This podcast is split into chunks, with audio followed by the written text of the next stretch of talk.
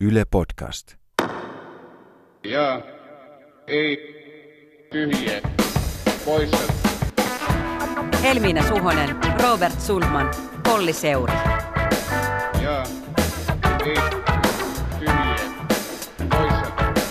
Kun pelkkä mielipide ei riitä.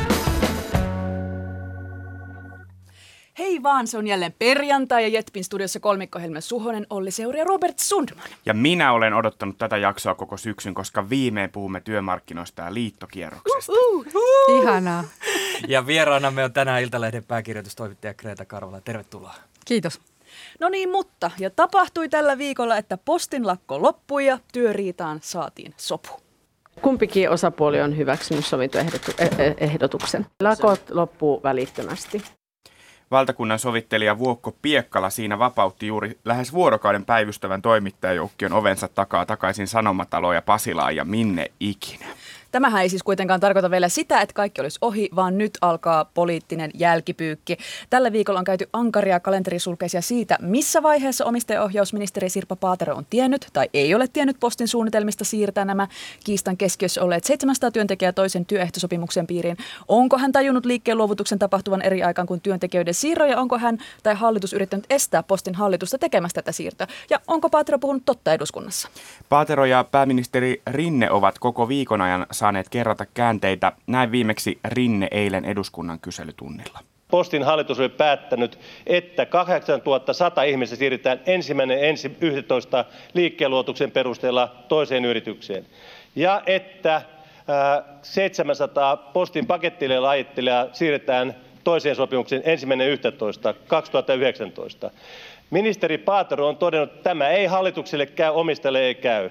Ja tuon keskustelun jälkeen Posti muutti tilannetta 28. päivä 700 ihmistä siirrettiin, ja se oli vastoin omistajan selkeää tahtotilaa.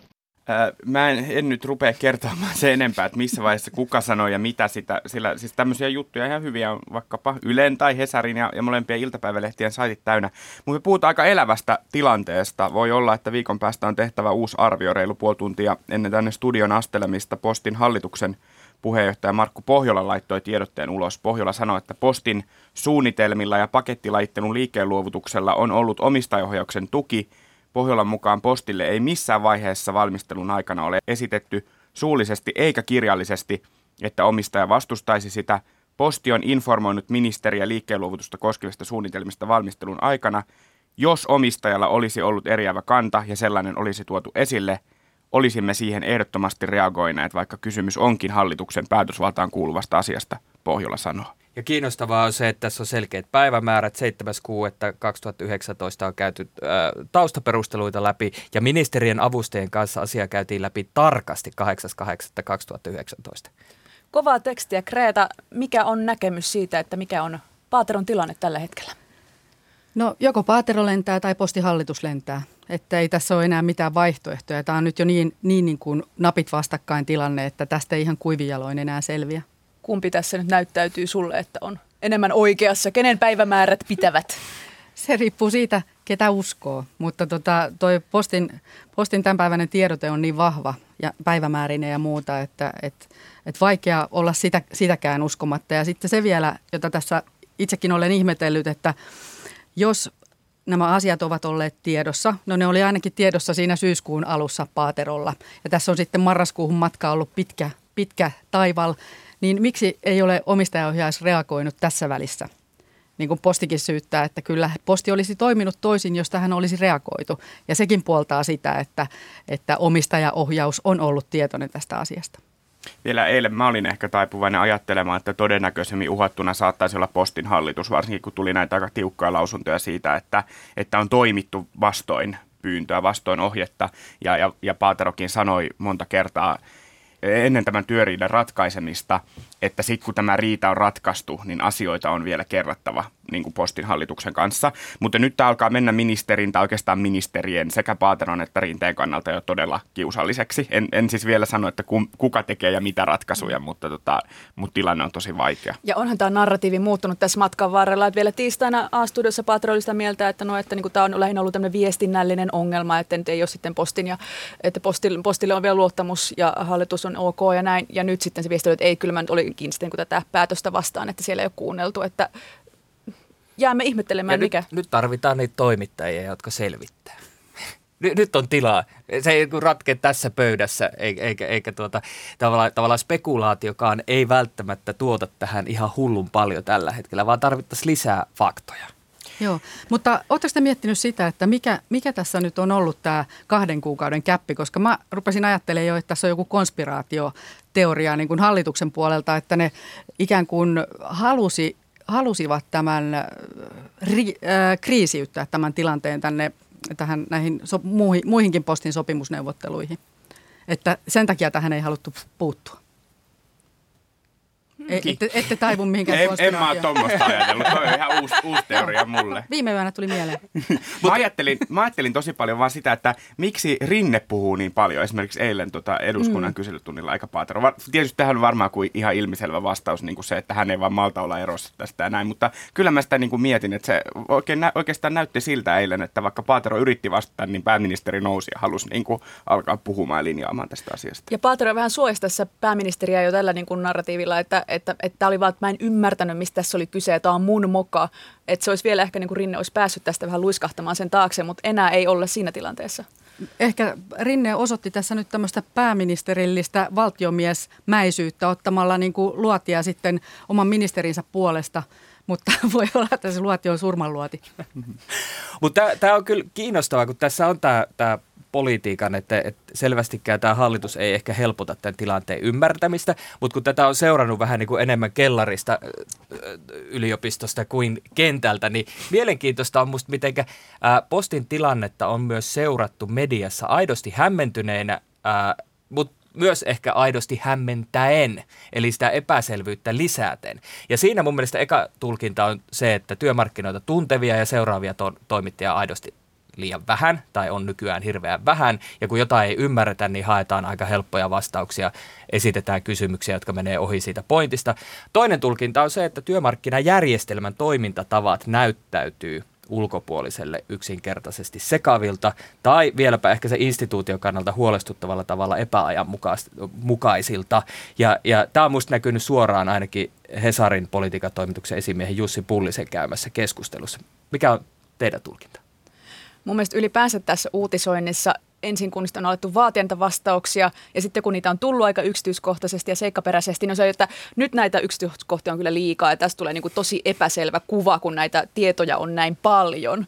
Että tämä on mielestäni jännä, että sitten, niin kuin, sitten media tavallaan on lähtenyt siihen, että nyt, nyt on tosi sekava ja nyt pitäisi ministerin vetää johtopäätökset tästä, kun tämä on näin sekava tämä tilanne. Tai oudot kehystykset, mm. missä, missä Paateroon liitettiin, kun siellä oli se muistotilaisuus Antti Rantakankaalle, niin oli nostettu otsikkoon se, että, että kun Paatero ei vastannut ja oli oli tuota tyyli itkua pidätellen. Niin. Tai yksi Hesarin analyysi, missä oli ihan asiallinen analyysi, mutta se nosto oli se, että kuinka paljon hallituksessa on kaikkia avustajia. Niin sekään ei myöskään helpota kehystämään siihen, että yritettäisiin selittää, että mikä on se perusasia, mistä Joo. tässä on kyse. Kyllä varmaan mä opponoin tätä, koska mun mm. mielestä perusasia on selitetty Iltalehdessäkin on tehty niin pirusti aikajanoja ja ihan tarkasti käyty kaikki puheet läpi. Ja sehän ei ole toimittajan vika, jos puheet on sekavat ja tiedot on vajavaiset ja, ja pantataan sitä avoin, avoin, avointa tietoa. Esimerkiksi, jos posti olisi laittanut tämän, tämän päivän tiedotteen pari viikkoa sitten tai aikaisemmin, niin me oltaisiin ihan eri tilanteessa –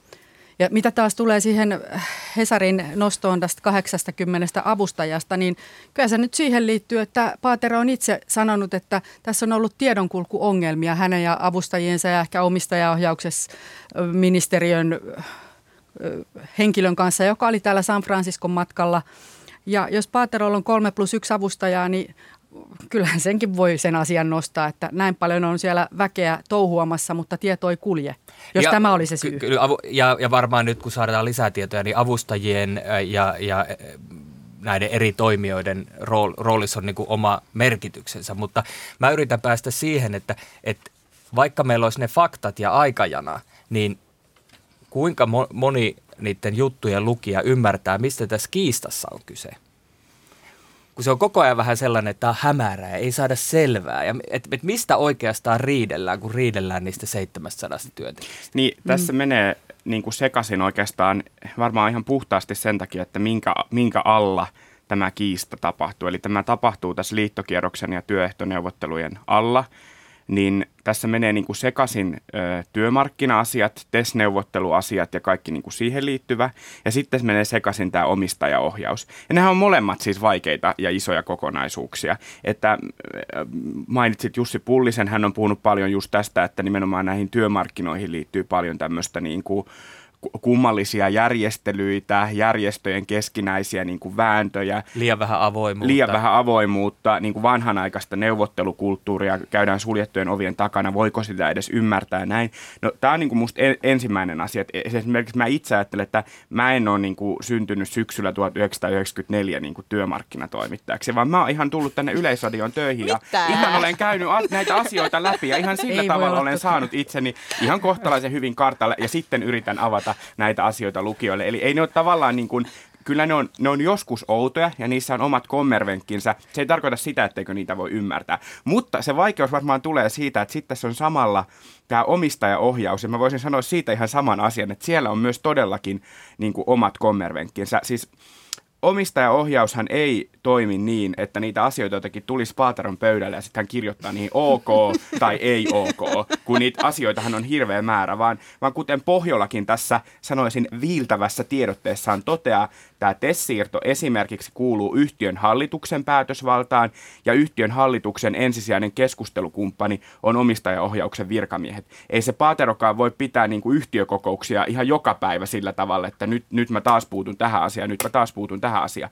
No, tällä tavalla voi puolustaa Paateroa. Sitten tavallaan voi myös kysyä, että eikö se ole silti aina ministeri, joka kantaa vastuun. Ja kyllä, ministerihän aina silti kantaa poliittisen vastuun, vaikka omistajaohjaus olisi kuinka sekavaa tahansa. Ja Paatero puuttui. Paatero sanoi silloin syyskuussa, että aika lisä. Mm, se on totta. Hän Kyllä. pyysi aika lisää. Kreta käytti yöllisen ajatuksen, niin mullakin tuli tämmöinen vertaus mieleen. Katsotaan, Nyt mennään pimeälle toimii. puolelle, nyt mennään pimeälle puolelle. Mutta mä ajattelen sitä Jussi Pullisen puhetapaa. Se on vähän sellainen, että, että tässä on niinku vuosikymmeniä jo käyty diskossa. Ja sitten on kuitenkin tämmöinen yksi porukka, yhteiskunnan vallankäytön niin kuin aika keskellä, joka tanssii sitä kikapoota edelleen. Ja sitten meidän pitäisi jotenkin yrittää selittää sitä kikapoota, mutta kaikki on silleen, että mikä ihme tämä kikapo on? Mutta kikapo on vanhojen tanssien helpoin tanssi, Olli.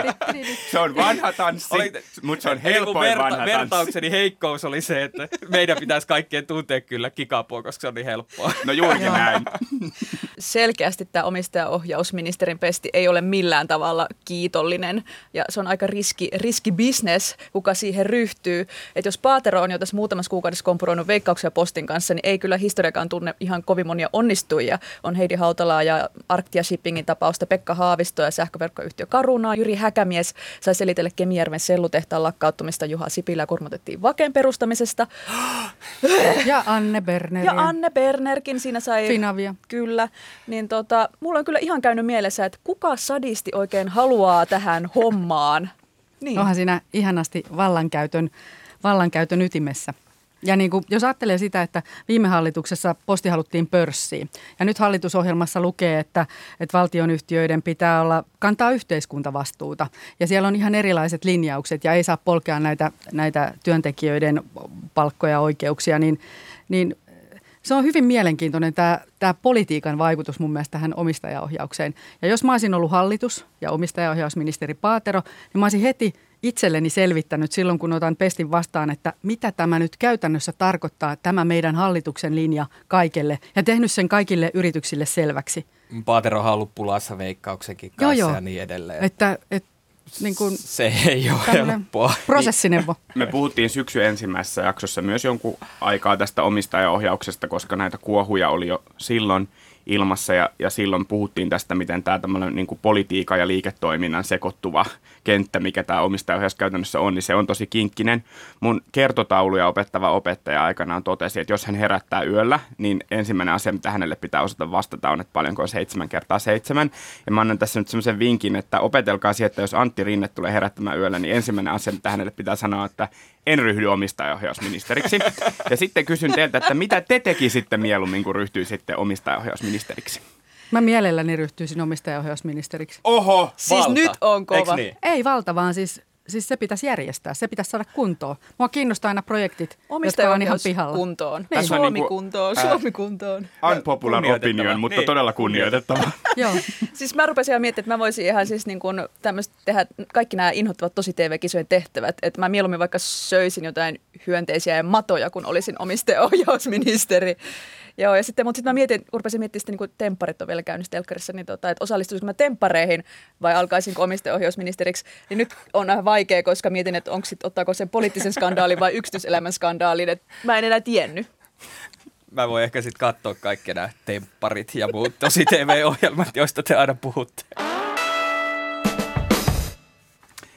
Meille tulee aina tämmöisiä running gaggeja, niin yksi running gag on ollut se, että haluan puhua työmarkkinoista tässä podcastissa ja, ja nyt saadaan niistä puhua. Minä olen kolmesti kieltänyt. Niin, kolmesti hän kieltää, mutta neljännellä kerralla se onnistuu. Mutta oikeastaan niin kuin Olli musta toi äs, äsken tuossa esille sen syyn, miksi musta näistä pitää puhua. Ja se syy on nimenomaan se, että, että jos vaikka luette jotain niin kuin ulkomailla tehtyjä valtioopillisia teoksia, että miten tätä niin kuin pohjoismaista hyvinvointivaltion mallia kuvaillaan, niin tätähän kuvaillaan aina sellaiseksi valtiomalliksi, johon kuuluu olennaisesti tämä korporatistinen puoli, eli se, että tämä niin kuin työmarkkinajärjestöt, niiden sopimat työehdot on niin kuin ihan oleellinen osa meidän tätä vallan käyttöä ja poliittista järjestelmää. Ja siksi jos ollaan niin kuin kiinnostuneita siitä, mitä draamasta, mitä draamaa tuolla eduskunnassa tapahtuu tai, tai hallituksen ää, tota, puolella, oli haukotteli sitä äsken, niin, niin, niin, niin musta ihan yhtä lailla pitää olla kiinnostunut siitä, mitä työmarkkinajärjestöissä tapahtuu. Ei, mä Vai vaan,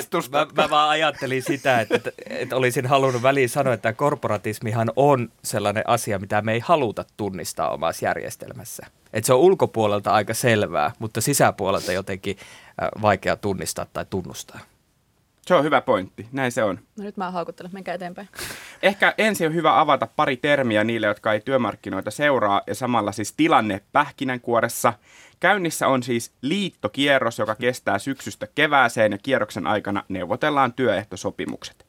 Tämä Postin keissihän oli monille tämmöinen, niin kuin, monien mielestä häiriötekijä tai ylläri tässä kokonaisuudessa, sillä alkusyksystä tai oikeastaan loppukesästä puhuttiin ainoastaan niin kutsutun päänavaajan tilanteesta. Eli ajatellaan, että meillä olisi tämmöinen niin kuin Suomen malli, missä neuvottelut aloittaa teknologiateollisuus ja teollisuusliitto, eli suurimmat vientialat, ja he sitten neuvottelee, että mikä on se palkankorotuksien taso, ja sitten kun kierros jatkuu, niin sitten muut soveltaa tätä samaa. Mutta nyt tämä koko homma on mennyt ikään kuin vähän sekaisin, kun kaikki on keskittynyt tähän postin tilanteeseen. No tilannehan on tällä hetkellä se, että te- teollisuusliitto tuossa samaan aikaan, kun postin neuvottelu ja ratkaisujen hetket oli oikeastaan käsillä siellä, tilanne oli kuumimmillaan, niin he julisti myös työtaisteluuhan ja, ja myös Tekno- ja, ja Teollisuusliitto lähtevät nyt valtakunnan sovittelijan luokse keskustelemaan tästä päänavauksen tasosta.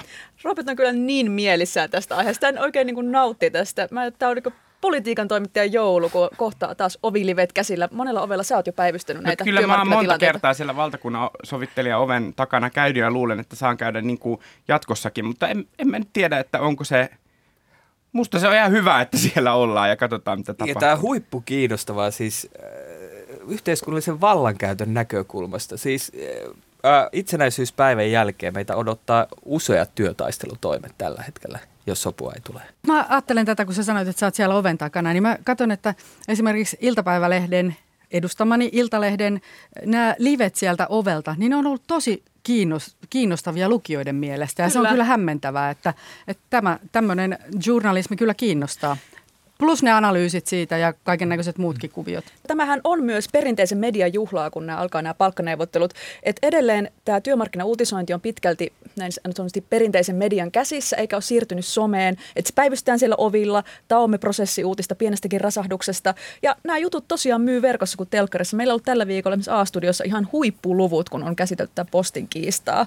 Ja tota, tuntuukin tosi käsittämättömältä niin kuin mega epäseksikäs liittokierros ja työmarkkinatilanne, mutta oikeasti jengi kiinnostaa, että minkälaista palkkaa tullaan Ei saamaan. pidä aliarvioida yleisöä. Just, Ei todellakaan. Just, just tämä, että ei pidä, mä niin kuin, ainakin Ylen puolesta voi myös siis vahvistaa verkossa tämän mm. ö, havainnon, sama mikä on Iltalehdellä, että näitä ovilivejä todellakin katsotaan, postijuttuja, työmarkkinajuttuja luetaan, Hurjan paljon. kiky-tunnit kiinnostaa, mm. lakot kiinnostaa. Ja kyllä se, niin kuin, mä, mä oon tosta samaa mieltä, että musta niin kuin ei, ei kannata niin kuin lähteä siihen voivotteluun, että voi voi miten näin epäseksikäs aihe voikaan kiinnostaa ihmisiä. Koko ajan isompi osa suomalaisista on näiden työehtosopimusten piirissä. Niin, niin miksi, miksi sit se ei kiinnostaisi ihmisiä? Joo, joo, just liksat ja työehdot ja itse muistan kyllä näitä kikytunteja tehneenä, kuinka se V-käyrä nousi siellä, kun ajattelin, että tässä pörssiyhtiölle nyt niin kuin perse penkissä pahdan näitä ilmaisia kahta päivää tässä näin, että kyllä se niin kuin otti päähän, että mm. kyllä mä ymmärrän tämän ki- kikyraivostuksen kanssa samaan aikaan, kun niin kuin yhtiöt on tehnyt jakanut osinkoja hurjasti, eikä kuitenkaan ole investoinut uuteen. Eli mikä oli, mikä oli se tarkoitus kanssa osaltaan, että, että Su- Suomessa nyt saataisiin sitten vähän yhtiöt investoimaan tämän, näiden kikyjen myötä, kun saadaan kilpailukykyä paremmaksi ja näin poispäin. Ja Niin julkisella- Katin kilit, marjat, mitkä. Ja, ja julkisella puolellahan se kiinnittyy selkeästi myös lomarahaleikkauksiin, että se, mm. se on se haava on tavallaan vielä vähän ja, ja auki. tässä on nyt ollut kaksi tämmöistä, no ehkä nyt fo- fokus on ollut niin paljon postissa, mutta tässä on ollut oikeastaan niin kuin kaksi tämmöistä vähän niin kuin työmarkkinaräppiä, joista ensimmäinen on ollut se, että, että tavallaan no, aina, tämä on tämmöinen niin kuin ilmeisesti tämmöinen asia, jolle aina nauretaan, että aina sanotaan, että on haastava ja vaikea työmarkkinasyksy, on haastava ja vaikea kierros, että sitä voi niin kuin hokea niin paljon kuin halutaan, mutta että tavallaan tällä kertaa niin kuin t- tällä haastavuudella on tarkoitettu nimenomaan näitä kikytunteja, mm. että mitä tapahtuu kikylle, ja sitten toinen asia on ollut se, että nimenomaan julkisilla puolella varsinkin naisvaltaiset alat ovat niin kuin kuopineet, että siellä sitten kun on puhuttu, että tulee vaikea, vaikea syksy, niin Tehyn puheenjohtaja Milla-Riikka Rytkönen on sanonut, että odottakaapa vaan kevättä, että sitten kun neuvotellaan KVTSistä eli kuntien työntekijöiden työehdoista, niin siinä vaiheessa sitten sairaanhoitajat ja, ja muut hoiva-alan työntekijät pyytää sitten vielä tähän niin kuin päälle lisää prosentteja. Ää, 1,8. 1,8 tasa-arvosyistä, sukupuolten välisen tasa-arvon vuoksi. Eli tässä on ollut ikään kuin nämä kaksi asiaa, mitä nyt on seurattu ennen kuin sitten tämä posti vei paljon huomiota. Joo, ja se on mielenkiintoista. Superkin tässä ulostulossaan ihan viime päivinä niin sanoi, että he vetoo jopa niin kuin tähän rinteen hallitusohjelmaan. Että sieltä, sieltä tulee tätä selkänojaa ja tukea, ja se on kyllä erittäin mielenkiintoista, että miten käy. Mä mietin myöskin tätä, että kun niistä kikyistä nyt on se solmu siellä, niin onko se helppo vai vaikea solmu avata näissä neuvotteluissa? Sehän on ihan vaikea, jos on kaksi vastakkaista näkemystä, niin kumpi siinä sitten niin kuin joustaa. Niin, se on kauppatavaraa silti kuitenkin. Niin. Niin. Näin, se, se on hyvä myös ymmärtää näissä neuvotteluissa just se, että mitä ei ole sovittu ennen kuin kaikki on sovittu. Mm. Niin, niin siellä oikeasti, me nähtiin jo tässä postisopimuksessa se, että työntekijäpuolihan selvästi, se oli se mitä he antoi.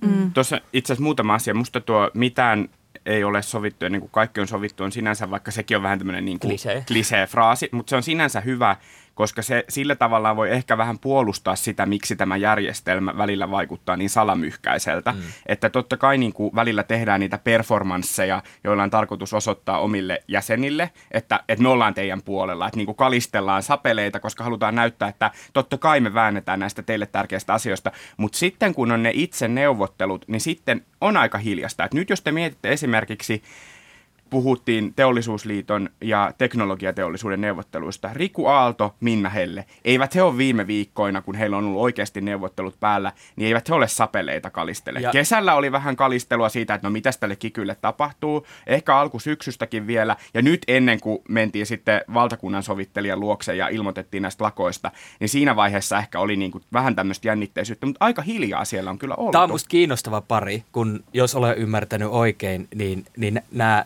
tulee hyvin toimeen ää, kulissien takana ja nämä on sellaiset teollisuusliitto ja teknologiateollisuus, jotka keskustelee jatkuvasti. Heillä on mm. hyvä puheyhteys, hyvä näkemys tulevaisuudesta.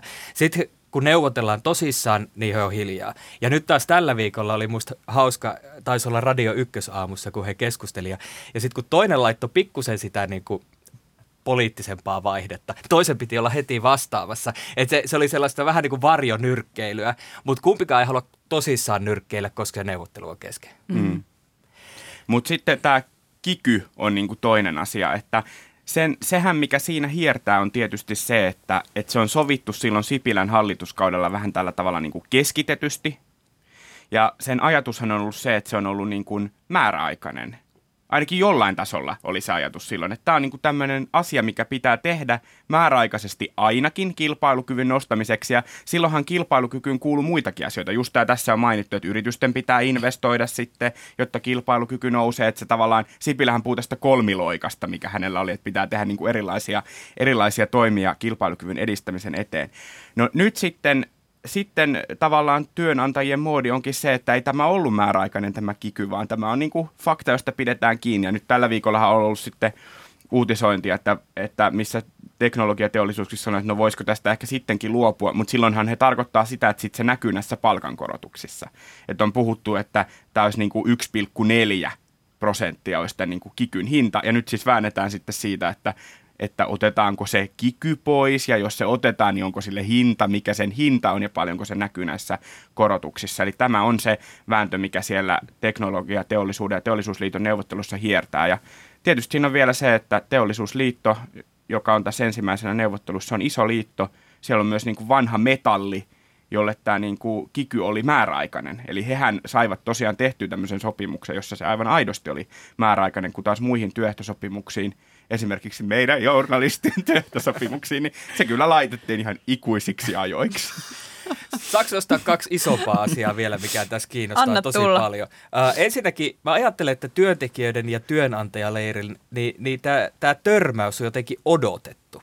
Että siellä on taustalla nämä kikyneuvottelut, viime hallituskausi, palkkamaltti, aloite on selkeästi ollut työnantajilla. Lisäksi palkansaajien järjestäytymisaste laskee. Postin onnistuminen voi tarkoittaa, että järjestäytymisaste voisi lähteä nousuun. Ja se antaa ainakin sellaisen tunteen varmaan monelle työntekijälle, että okei, näin liitoilla on jotain merkitystä. Ja ainakin moni postilainen voi varmasti ajatella, että kyllä Heidi Nieminen teki kunnon duunin. Mm. Juuri näin. Ja sitten on puoluepoliittinen konteksti. Kun, tai ehkä avoimena kysymyksenä, miten hallituspohja vaikuttaa aina kuitenkin neuvotteluihin? Riippumatta hallituksen havaittavasta aktiivisuudesta, niin perusasetelma, onko demarivetoinen vai porvarivetoinen hallitus, niin tuntuu vaikuttavan siihen ilmapiiriin ja uskallukseen, lakkuherkkyyteen, minkälaisilla kärjillä lähdetään. Kreetakin taisit mainita, että siellä kuitenkin taustalla, ää, jos omistajaohjausta ja näiden yritysten roolia ja jos ajattelee, että mitä liitot tekee, niin, niin kyllä he tietää sen poliittisen kontekstin. Tietää, tietää. Sen takia mä, mulla on tämä konspiraatioteoria, että mä ajattelin, että tässä on laskettu se, että kun se riitautetaan tänne, tänne postilakon yhteyteen, tämä pakettilajittelijat, ja sitten kun Rinteen hallitus pääsee sanoon, että ei työehtoja halpuuteta, että sekä, sekä niin tämä työntekijäpuoli että myös demarivetoinen hallitus olisi saanut tästä niin kuin plussapalloja, pisteitä. Mutta mitä jos mä kehittäisin tämmöisen konspiraatioteorian, että, että mitä jos työnantajapuoli olisikin ajatellut, että nyt kun on tämä tota demarivetoinen hallitus, niin nämä lakot ei tule niin helposti, että koska, koska ajatellaan, että, se, että, tota, että liitot, niin kuin työntekijäliitot on rauhallisia. Ja sen takia siellä onkin sitten laitettu niin kuin kunnon vaihde silmään. Et nythän tässä on syksyllä ollut vähän tämmöisiä uutisia, että, että siellä on niin kuin ennätys, ennätysmäärä hävyttömiä esityksiä tulee niin kuin työnantajilta työntekijöille. Ja no, että onko ne sitten niin kuin hävyttömiä, eikö tämmöisiä mukaan koskaan mulla on nähty, no siitä voi olla ehkä olla niin kuin montaa mieltä, mutta selvästi niin kuin sentimentti on tämä, että nyt kyllä työnantajapuolella kehdataan. Niin voiko tässä olla semmoista laskelmointia, että siellä ajatellaan, että, että tämän hallituksen aikana niin SAK-laiset liitot vaikka ei, ei laita samanlaista hulinaa päälle? Voi olla tällainen laskelma ja, laskelmointi. Ja sitten on se kolmas konspiraatioteoria, että, että tota, että koska on demarihallitus, niin annetaan, niin kuin vedetään nyt sitten niin kuin oikein niin kuin kovat, kovat piippuun, jotta sitten nähdään, että no ei se, ei se demarivetoinen hallitus pysty tätä, että työmarkkinat menee sekaisin. Että mm. tämähän on yksi. Tämä jakson nimi on Salaliitto ja työmarkkinat. Mutta mut, mut mun pointti olikin oikeastaan se, että et, et mä näen, että molemmilla puolilla on niin sellaisia tekijöitä, jotka johtaa, niin kannustaa siihen konfliktiin tällä hetkellä. Joo, mutta se, se täytyy muistaa, että kyllä silloin kun sitä kikyä sorvattiin, niin olihan semmoinen yhteiskunnallinen eetos silloin, että oikeasti Suomessa oli kustannuskilpailukyky, niin kuin, että sille piti tehdä jotain versus kilpailijamaihin. Ja me oltiin oltu kymmenen vuotta taantumassa. Tilanne oli ihan erilainen. Nyt me ollaan saatu nauttia jonkunnäköisiä kasvuhedelmiä ja nyt se halutaan sitten ikään kuin ottaa irti sieltä, siis työn, työntekijäpuoli, mikä mun mielestä on osittain ihan oikeinkin. Moni ekonomisti on tuonut asiallisesti musta sitä esiin, että että A, se ei ole ihan hirveän huono. Että on totta, että se on synkistynyt vaikka kevääseen ver- verratusta, mutta, mutta, mutta ei se ole hirveän huono. Ja toinen on se, että kyllä sitä niin palkankorotusvaraa, se, että paljonko sitä on, niin siitä varmaan niin kuin väännetään, mutta kyllä sitä on olemassa. On, on. Ja sitten, sitten jos, jos nyt mennään kohti synkkää, niin kyllähän sitä kotimaista ostovoimaa voi näillä pa- kohtuullisilla palkankorotuksilla vähän tukea, että ei se nyt huono vaihe, vaihtoehto sekään ole. Näin just. Mä oon myös ihmetellyt tässä sitä, että kuitenkin aina puhutaan sitä, että poliitikko ei pidä puuttua näihin työmarkkinoihin ja sitten toisaalta käytännössä kuitenkin aina puuttuu. Esimerkiksi tässä Sipilän hallitus kiky-sopimuksineen, silloinhan puututtiin ja nyt taas on hassua, että poliitikot eivät suostu puhumaan kikystä tässä vaiheessa, niin onko tämä jotenkin tämmöinen keinotekoinen rajanveto, Ja- että poli- poliitikot ja työmarkkinat eivät jotenkin olisi niin kuin nivoutuneet toisiinsa? Ja tämä ostovoimakysymys, mm. niin ennen aikaa TES-aikanahan useinkin hallitus tuli mukaan tavallaan kolmantena osapuolena antaa vaikka vähän veroalennuksia, Tupo. joilla koettiin. niin, niin tupa, anteeksi, tupa-aikana kyllä. Mutta mut siinä on se, että, että missä kohtaa puuttuu. Että ensiksi pitäisi antaa rauhassa neuvotella ja sitten, sitten hallitus voi antaa vaikka veronkevennyksiä tai jotain muuta toimia. Mutta nyt tämä hallitus on mennyt sinne väliin sotkemaan lupaamalla sitä selkänojaa ja tukea. Ja se on, se on mun mielestä niin kuin, no ainakin vähän aikaan poikkeuksellista. Eh- Ehkä tämäkin oli yllättävä, tämä Rinteen tai hänen esikuntansa ideoima neljän hengen selvitysryhmä. Et se oli niin kuin luova ratkaisu, samoin nelikon ehdotus oli vähän luova. Tässä on tämä Medialiiton rooli, heille vähän niin kuin annettiin, että no te voi sitten ratkaista tämä, ja sitten kun he ei halunnut lähteä mukaan, niin sitten se oli vähän niin kuin, että Medialiiton vika. Mutta sitten jos ajattelee heidän näkökulmastaan, niin olihan se heille myös kummallinen tilanne, koska ää, heidän pää yli neuvoteltiin ja toisaalta valtakunnan sovittelija ohi neuvoteltiin. Joo, ja kyllähän siinä niin kuin EK on esimerkiksi ulostuloista sitten, kun tämä ratkaisu löytyi, niin kyllähän niistä huomaa, että siis sieltä tuli EKn toimitusjohtajalta Häkämieltä vähän tällaista kommenttia, että, tota, niin, niin, että olipa hieno eläkeläisviritelmä, mutta hyvä, että nämä edelleen mukana olevat toimijat kuitenkin ratkaistaan. Eli siinä tuli aika voimakas tämmöinen kuitti, että, että älkää tuoko mitään niin kuin ulkopuolisia tyyppejä tänne, että kyllä me kyllä niin kuin nämä liitot hoitaa keskenään tämän asian. Olihan se Paateronkin sanominen tässä asiassa aika luovaa, kun hän sanoi, että joo, että se oli työryhmän esitys ja, ja niin kuin ikään kuin torppasi, että se olisi tullut pääministeriltä. No sitten kävi myöhemmin ilmi, että se tulikin sieltä rinteen mailista Kyllä. ja näin poispäin. Keskustelu päättynyt. Ja ei. Tyhjiä poissa. Ja on aika tempasta jälleen ne JETP-kysymykset. Näihin siis vastaan joko jaa, ei, tyhjää tai poissa. Tällä viikolla uutisoitiin, että omistajaohjausministeri Sirpa Paaterosta on tehty neljä kantelua oikeuskanslerille postin työriitaan ja omistajaohjaukseen liittyen. Lisäksi lukuisat kansalaiset ovat viime viikkoina innostuneet tekemään tutkintapyyntöjä poliisille vanhoista televisiosarjoista. Poliisi ei kuitenkaan aio siis aloittaa esitutkintaa esim. Pultti Boys tai Hymyhuulet sarjoista. Ja siellä pohjalla on myös tämä Päivi Räsäskeissi ja niin edelleen. Ja ei tyhjä poissa. Onko kanteluiden, valitusten ja tutkintapyyntöjen tekeminen suomalaisten uusi lempiharrastus? Ja Ei, se on hyvin rajatun joukon lempiharrastus. Ei, tämä musta palautuu määrittelyyn kansasta ja suomalaista juurikin. Minä vastaan, että jaa, valitettavasti lähden tälle ratkaisukeskeisesti, mutta soisin, että kantelun sijasta suomalaiset tarttuisivat mieluummin kanteleeseen. Siinä olisi monelle mieltä rauhoittavampi kansallisharrastus. Kantele, ei kantelu. Itä-Savo-lehdessä julkaistiin tiistaina keskustan kansanedustajan Anne Kalmarin melko sakea mielipidekirjoitus maalla asumisen tai maalle muuton hyödyistä. Se päättyi sanoihin. Pistän toivoni keskustan hyvien linjausten lisäksi maaseudun mainioihin nuoriin. Yksi heistä päräyttää joka aamu mönkiällä hoitamaan hevostaan ennen kouluun lähtöä, toinen ampui 12-vuotiaana ekan hirvensä. Kumpa näiden mielipiteitä saisi välitettyä ilmastoahdistuksesta ja syömishäiriöistä kärsiville helsinkiläisnuorille? Maalle muutto voisi korvata kannabiksen. Kuten Iltasanomien Tuomas Manninen kysyi revor- revolverihaastattelussa Anne Kalmarilta itseltään, suojeleeko se kannabiskokeilulta, jos ampuu 12-vuotiaana ensimmäisen hirvensä? tähän on pakko vastata poissa, koska äly on kiertänyt kaukaa Kalmarin pään tässä kirjoituksessa, mutta kyllähän siitä riemua riitti. Mä haluaisin tota vastata myös ehkä poissa ja sitten voin täydentää että näin, että kun on tämä OK Boomer ja sitten kotikutoisesti Toivo Haimi on muotoillut sen, että OK Puimuri, niin mä sanon vaan, että OK Kalmari. Mä ehkä sanon myös tyhjää. Tästä tuli mieleen se meemi, jossa se koira istuu sen liekkeen keskellä juomassa kahvia. Ja Sipilän hallituksen aikana se koira sanoi aina, että biotalous. Niin nyt se aina taitaa tässä Kalmarin ajassa sanoa, että karjatalous. Mutta mietin myöskin, että jos keskustan oma tykittelijä Mikko Kärnä oli sitä mieltä, että nyt tämä Kalmarisen teksti on pikkusen sakeeta, niin tuota, ehkä se todellakin oli sitä sitten. Tyhjää, she had me at palaamisreaktio. Toinen lainaus. On ihmisiä, jotka haluavat päästä eroon 400 000 vuotta vanhasta taidosta tulen hyödyntämisestä. Mutta he eivät muista, että jokaisen elimistössäkin tapahtuu palaamisreaktio. Wow. Jesus. Suomen kansa ensin puolueessa koettiin dramaattisia hetkiä, kun Kajaanissa pidetyssä puoluekokouksessa yritettiin tehdä vallankaappaus. Puheenjohtajaksi halunnut jäsen oli tuonut mukanaan oman puisen puheenjohtajan nuijansa, jota ryntäsi eteen heiluttelemaan, kunnes hänet kannettiin ulos. Ja ei tyhjä poissa. Onko sinulla kotona oma puinen puheenjohtajan nuija tällaisia vallankaappaushetkiä varten? Ja ehdottomasti on. Ja kannatan kaikkia vallankaappauksia. Pientä säpinää. Ei, pienpuolueiden toimintaan tutustuminen on parasta ehkäisyä lähi- ja piendemokratiaa vastaan. En suosittele näitä nuija-hommia kenellekään. Vai nuija hommia?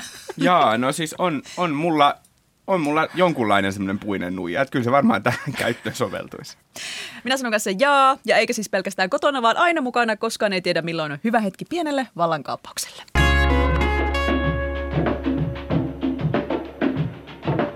Kiitos, että kuuntelit Jetpin. Mitä mieltä olit? Laita meille palautetta Twitterissä tai Instassa. Tunniste on tietysti Jetpe. Tätä jaksoa olivat tekemässä minä, Robert Sundman, sekä kollegat Olli Seuri ja Helmiina Suhonen. Vieraanamme oli Kreeta Karvala Iltalehdestä. Kiitos kun tulit. Kiitos. Ja äänitarkkailijana Juha Sarkkinen, äänisuunnittelijana Joonata Kotila. Ensi viikolla itsenäisyyspäivän vuoksi Jetpiä ei tule, mutta seuraavaan viikkoon. Moi!